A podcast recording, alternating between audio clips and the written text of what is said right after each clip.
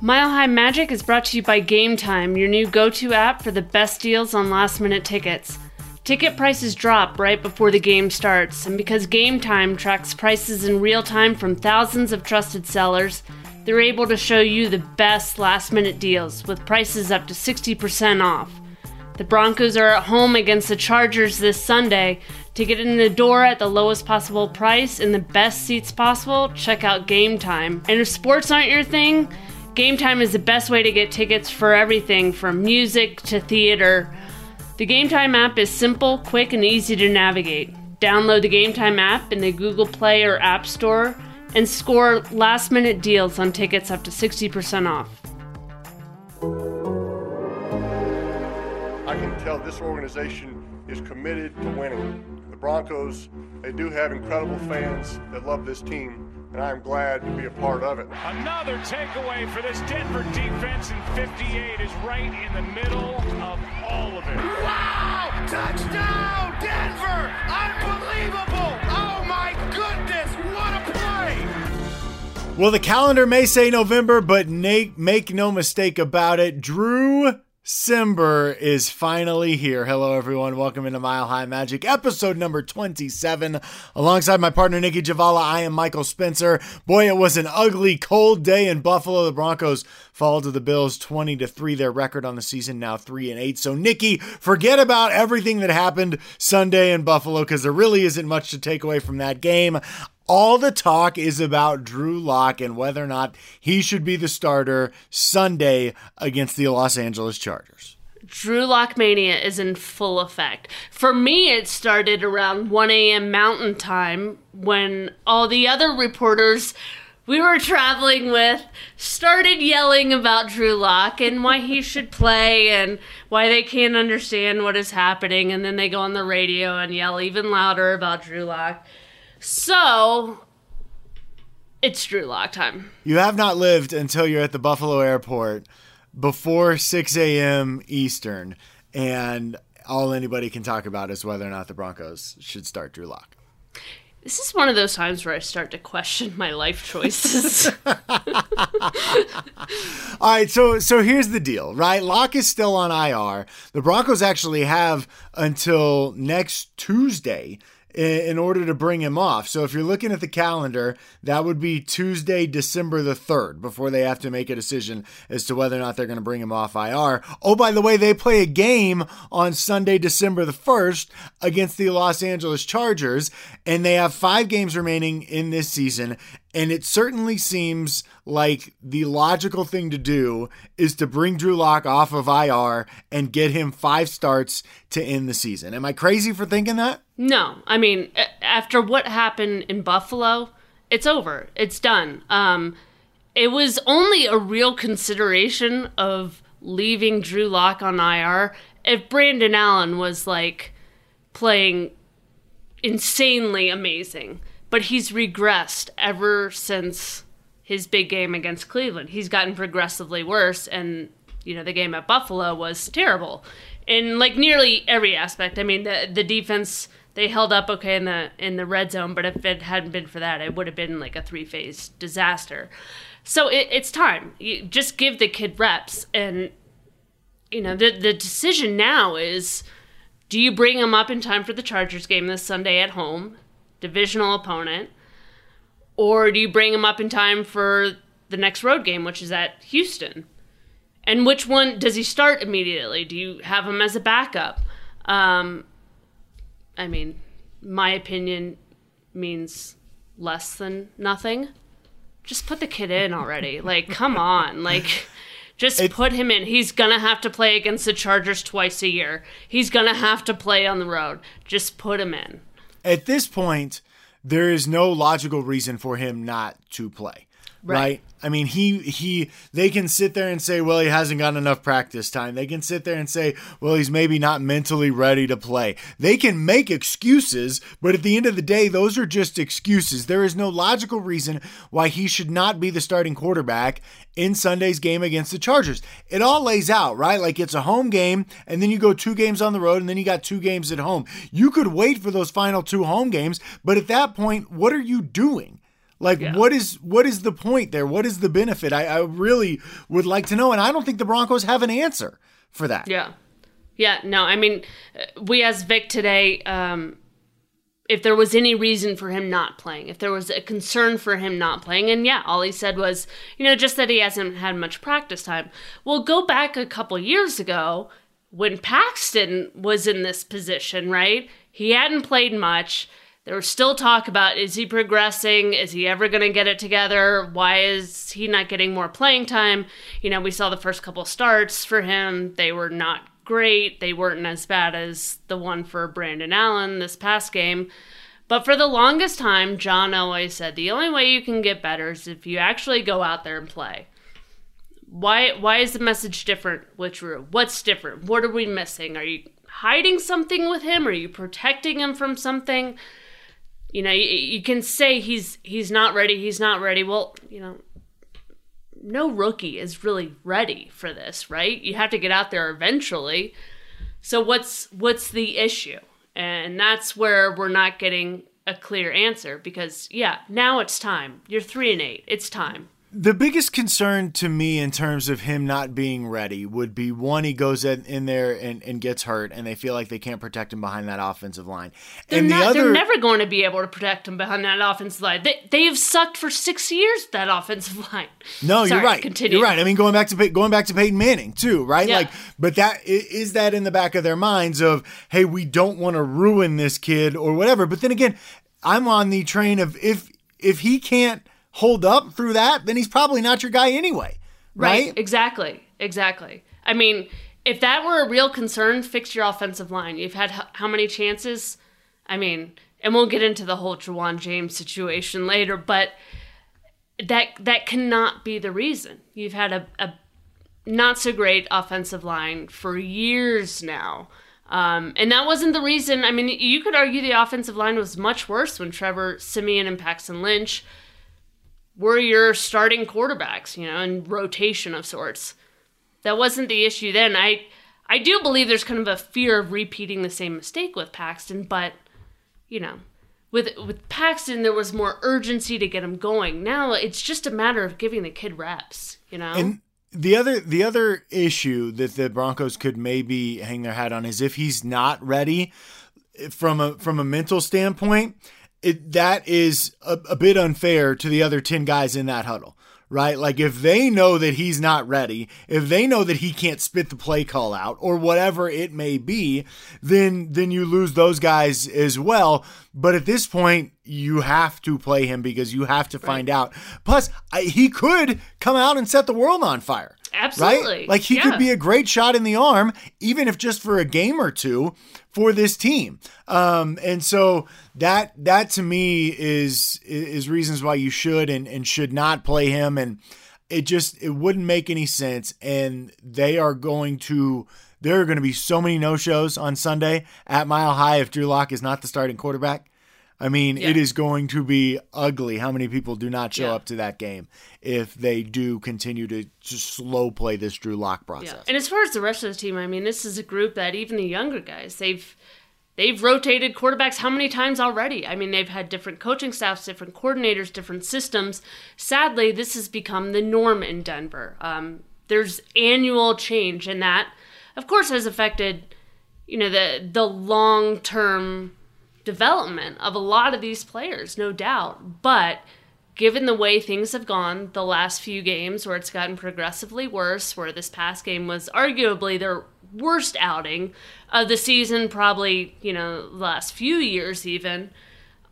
You know, it's do they really want to stick with that either? And this is not a knock against Brandon Allen, really. I mean, it was a collective effort, but it's just not working. So give it a try. And and you're right. It would be a totally different conversation if Brandon Allen had come out and, and played really well in Right. Mm-hmm. Buffalo. Like honestly, I thought that he was going to, but it's clear that the book is kind of out on him. You know he's not going to be your long term guy anyway. You got to find out if Drew Lock can be that long term guy. And it's it's probably really tough to look your team in the eye and say, hey, look, I know we had the worst offensive outing in 27 years, but we're going to stick with this guy at quarterback, even though we have a rookie who might be able to do something for us. Yeah.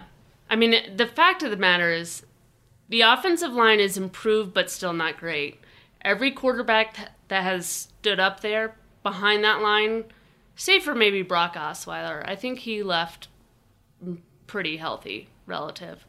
But every other one was physically broken behind that line. And I can understand if that's a fear, but what are you going to do? You, you you signed Ja'Wuan James, that didn't work. I mean, the, the line is just not holding up consistently as well as you had hoped. Now, maybe down the line it will, but right now it's not. So you're just going to throw Brandon Allen back in there until he's broken completely and you're forced to play Drew Lock? I mean, that's what it's going to come to. I mean, he's already dinged. I mean, Brandon Allen took so many big shots in that game. He was not comfortable. You could see it. The game totally changed after that huge hit from Shaq Lawson. Mm-hmm. So, you know, one more game and it's he could be done. So, gonna have to get the kid in. You get the feeling that both Connor McGovern and Brandon Allen will remember Shaq Lawson's oh, name yes. after that, that interaction in Buffalo. That interaction post game was pretty epic. Go to Twitter if you haven't seen it. It is worth uh, the 20 seconds that it takes to look for that. Uh, speaking of Ja'Wuan James, Vic Fangio had a really interesting comment today that Ja'Wuan James is physically ready, but maybe not mentally ready for his return to the field. And he also said that maybe he wasn't ready when they had him back eh, earlier in the year after he got hurt in that first game against Oakland. He came back, played a little bit, and then hurt his knee once more. This is is it a concern or to me, when your coach says he's physically ready but not mentally ready, that's a coach putting the onus on the player to get himself mm-hmm. mentally ready to play football. That to me was almost like Vic Fangio calling out Ja'Wuan James and saying he's got to get better. We made him the highest right paid or the highest paid right tackle in the league, and he's not playing. Yeah, no, absolutely. It's totally on him, and it's you know I don't I don't want to knock any of these guys because it is a physical game, a very violent game. These injuries are significant and having never dealt with, you know, almost all of these injuries, um, you never want to question a guy, you know, if a guy is just being soft or whatever. It's just, it's a violent game. Um, but at some point you have to get back out there, right? And, you know, if you've dealt with a number of knee injuries, like, say, Jake Butt, I would imagine it would kind of play mind games with you as you know, to whether you're unsure if you can trust your knee, if it's you're nervous about it getting injured again because it's it's kind of taken such a toll on your career already. But injuries are going to happen as part of the game. You have to get back out there, and for the coach to say that he's not emotionally or mentally ready is odd. I mean, his emotional health is not in check to play the. I mean, he's the second highest paid right tackle, but he's not emotionally ready. I mean, that's you, you signed him to be ready. Like you thought he was ready. So if he's physically okay, at what point does he just have to get back out there? I mean, does he not want to play? That's my concern.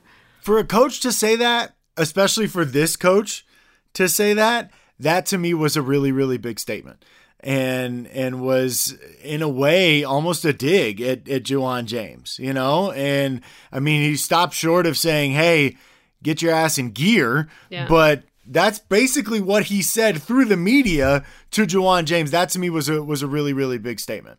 Well, and I you look at they're basically insinuating it's had a ripple effect across the line. Vic is saying he doesn't want to experiment with the other guys because they don't have a right tackle there. So and the way that conversation actually started was he was asked about will you make some changes on the offensive line specifically at left tackle because of of Garett Bolles getting another holding penalty on Sunday and that was how it started. So it's not like he was even asked is Ja'Wuan physically cleared? Right. He offered that information up, which I think is even more of a statement. Right. I also think it's odd. Just just put in Jake Rodgers and Calvin Anderson. Can we just at least see what they can do for like even a quarter? Even um, I don't know Can't that I worse, right? Yeah, I don't know that I really buy that. Uh, everything starts with Ja'Wuan James, and we go from there. I think that's kind of a cop out, but it's a problem. I mean, if your highest paid free agent acquisition cannot get on the field, and you're not sure if he wants to be on the field, which is what it seems like. That's certainly what Vic Fangio is insinuating. If he's not emotionally ready, again, not to knock, you know, what he's going through, it's just not good. You know, it's a problem. I mean, especially given the injuries they've had across the board, especially with their other free agent, Bryce Callahan. Now, with the lack of depth at cornerback, I mean, they have a lot of injuries now. It's that point in the season where it's inevitable. And for him to not get back on the field, man, that doesn't bode well for the future, that's for sure. Well, and the other guy who may not be back on the field, uh, depending upon kind of what happens this week, is is Von Miller. And uh, Von got some treatment late in the game. Uh, Vic Fangio saying today that he underwent some tests. You reported that it's a he had an MRI, and you usually don't undergo an MRI unless something is probably a little bit messed up, if not you know really messed up. And so if if you're the Broncos and you're sitting there, okay, you got Von Miller and you have a team option for the next two years. You're out of the playoffs at this point. This knee has been something that has bothered him for quite some time. What's the point in playing 58 anymore? Shut him down. Shut him down. Like he's valuable. I know people think like, oh, he's lost a step. Well, maybe it's because of the knee. Um, we don't know exactly what it is. We certainly don't know the severity. I was told he's day to day, the team is just trying to be extra cautious with this. Um, but it has been bothering him. And he was on the injury report uh, the week of the Browns game. So what, week nine? Um, it's it's to me it's a concern. You know, I again not knowing the extent of the injury, I would expect them to limit his practice reps. I wouldn't be shocked if they shut him down. I, I think honestly it would be a good thing. Let the guys behind him, the very few guys who are healthy behind him. Um, get some reps. You got to protect Von Miller. He's still, you know, one of the top players on this team. And if you really have intent on, you know, exercising those that contract option for next year, then you want to protect your investment too. So it does not make if it's a if it's a real concern, um, I I don't see why you play him. You know, it, they're three and eight again. Out of this is ridiculous three and well, eight. three and eight, and then you're looking at okay, next year you're coming back with Bradley Chubb, who has been out for yeah. the majority of this season, and and Von Miller, your two guys on on either end there. It's in what's be, it is what is in the best interest of the franchise moving forward. Would it be that if there is any problem with Von, you shut him down and and get him healthy for next year, and then he comes into the season uh, 100%. And I mean that's that's kind of where we are at this stage because of their record, because the playoffs are no longer at all a realistic possibility. That why even mess with any of this if if that's the case? Right. And then there's I mean the bigger question to me is how are they going to get through the final 5 games? I mean 5 games is quite a bit of time. This is not like, you know, we're down to the final two games of the season, let's just get through it and move on. Five games.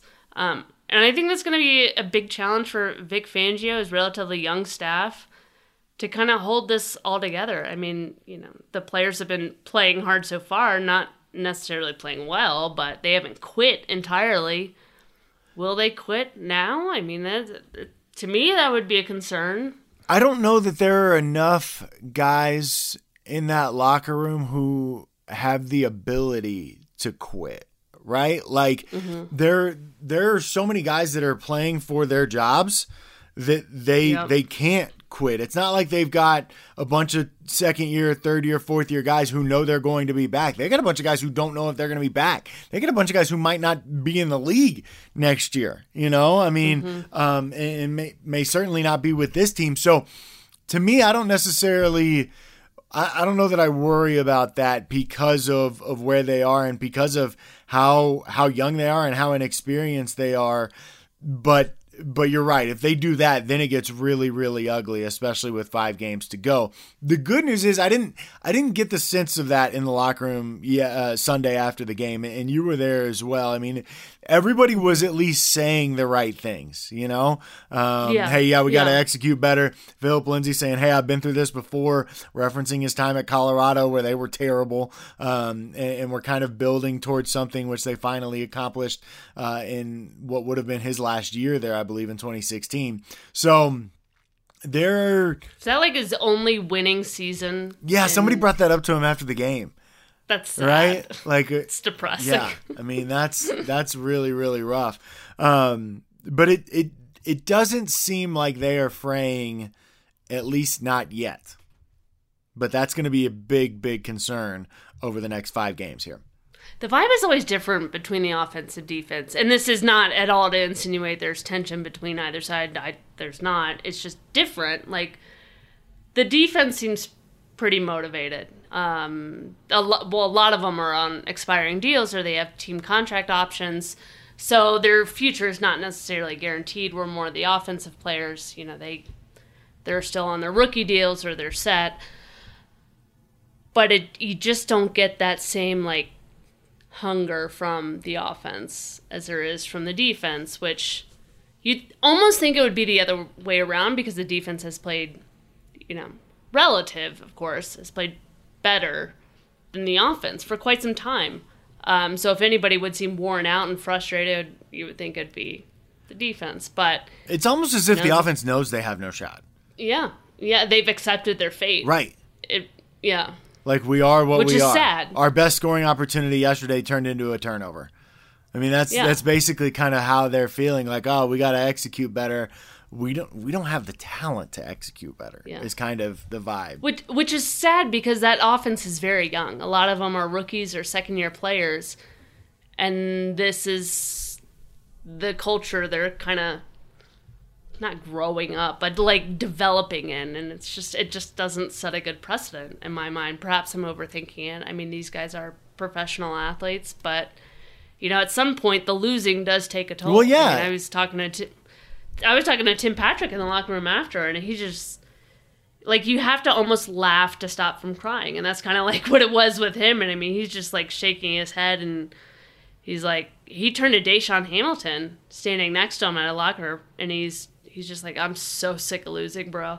And you could see it. I mean that's the feeling in that locker room. Everybody's so sick of losing. Because it has not just been this year; it has been the past three, Four yeah, years. past four years, really. three Yeah. years yeah Yeah. yeah Um, all right, let's get to some over unders for what has been a uh, kind of a bit downer of a podcast, but I mean, you know, it's kind of what you expect when three you and eight covering this team. Uh, there's going to be a downer of some over unders as well. Uh, we were really optimistic coming into this game. Uh, Broncos points, Vegas had it at 16 and a half. They didn't get anywhere near that with just three points. First time they didn't score a touchdown uh, since October of 2017. You and I both took the over on that one, and uh, so we were both wrong in that one.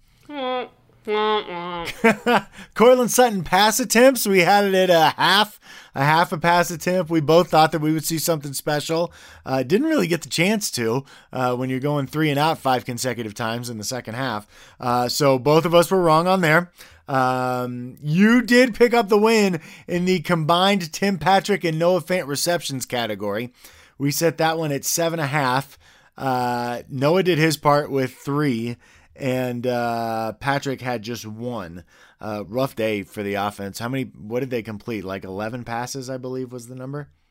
it was 10 10. 10 out of 25 Wow, yeah, ten out of twenty-five. I, Yeah, I, that 27 I tried. I tried to be glass half full guy there and give him the extra reception. Uh, what can you do Let's be honest, they weren't weren't worthy of it. Uh, Broncos takeaways. We set the number at one. We both took over, and uh, it was a push for both of us. And uh, total sacks by the Broncos defense, we had it at two. You went under, I went over. So Nicki, you're uh, smashing it in the over unders category. You get the win Mm. today. Um, you get the win with a losing record. Uh, no less. Yes. So the benefits of being a that tells you basically how the season has gone for the Broncos, though. And um, yeah, so here's what we have uh, coming up this week. Since it's Thanksgiving, we're going to take uh, the Thanksgiving holiday off, but our podcast will not. We will have an all decade podcast coming up for you uh, later this week. That's going to drop on Tuesday. Uh, Nicki has a great article to accompany that as well, and uh, then of course uh, we'll get we'll get you set via Twitter and everything else for the Chargers game. But there will not be a, a preview of the Chargers game, which is going to be going to be really interesting to see what they do here over the next couple of days. Whether or not Drew Lock is that guy, um, and I, I don't. I just can't see any reason why he wouldn't be the starting Yeah. quarterback for that game. Yeah, yeah. I'm just. I feel like it's it's time, and they know it. But in the meantime, as you're awaiting our all decade content, um, check out some of our other podcasts. Like, uh, to be honest, with DeAngelo Williams, a former 11 year running back. Uh, he has a lot of great stuff, and he has obviously an interesting perspective as a former player. His latest episode was involved a lot of the stuff on Colin Kaepernick and kind of the whole ordeal with that workout.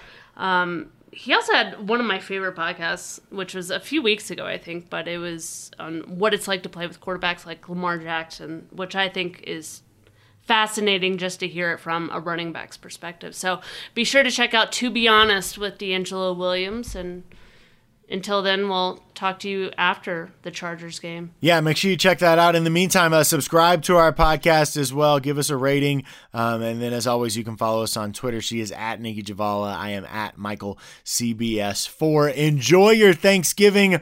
Hopefully, the Broncos will give us a reason to uh, be happy entering the month of December, although I uh, don't necessarily have Don't hold your breath. for that. All right, that's going to do it for this edition of Mile High Magic. Thanks so much for joining us. Enjoy your Thanksgiving holiday.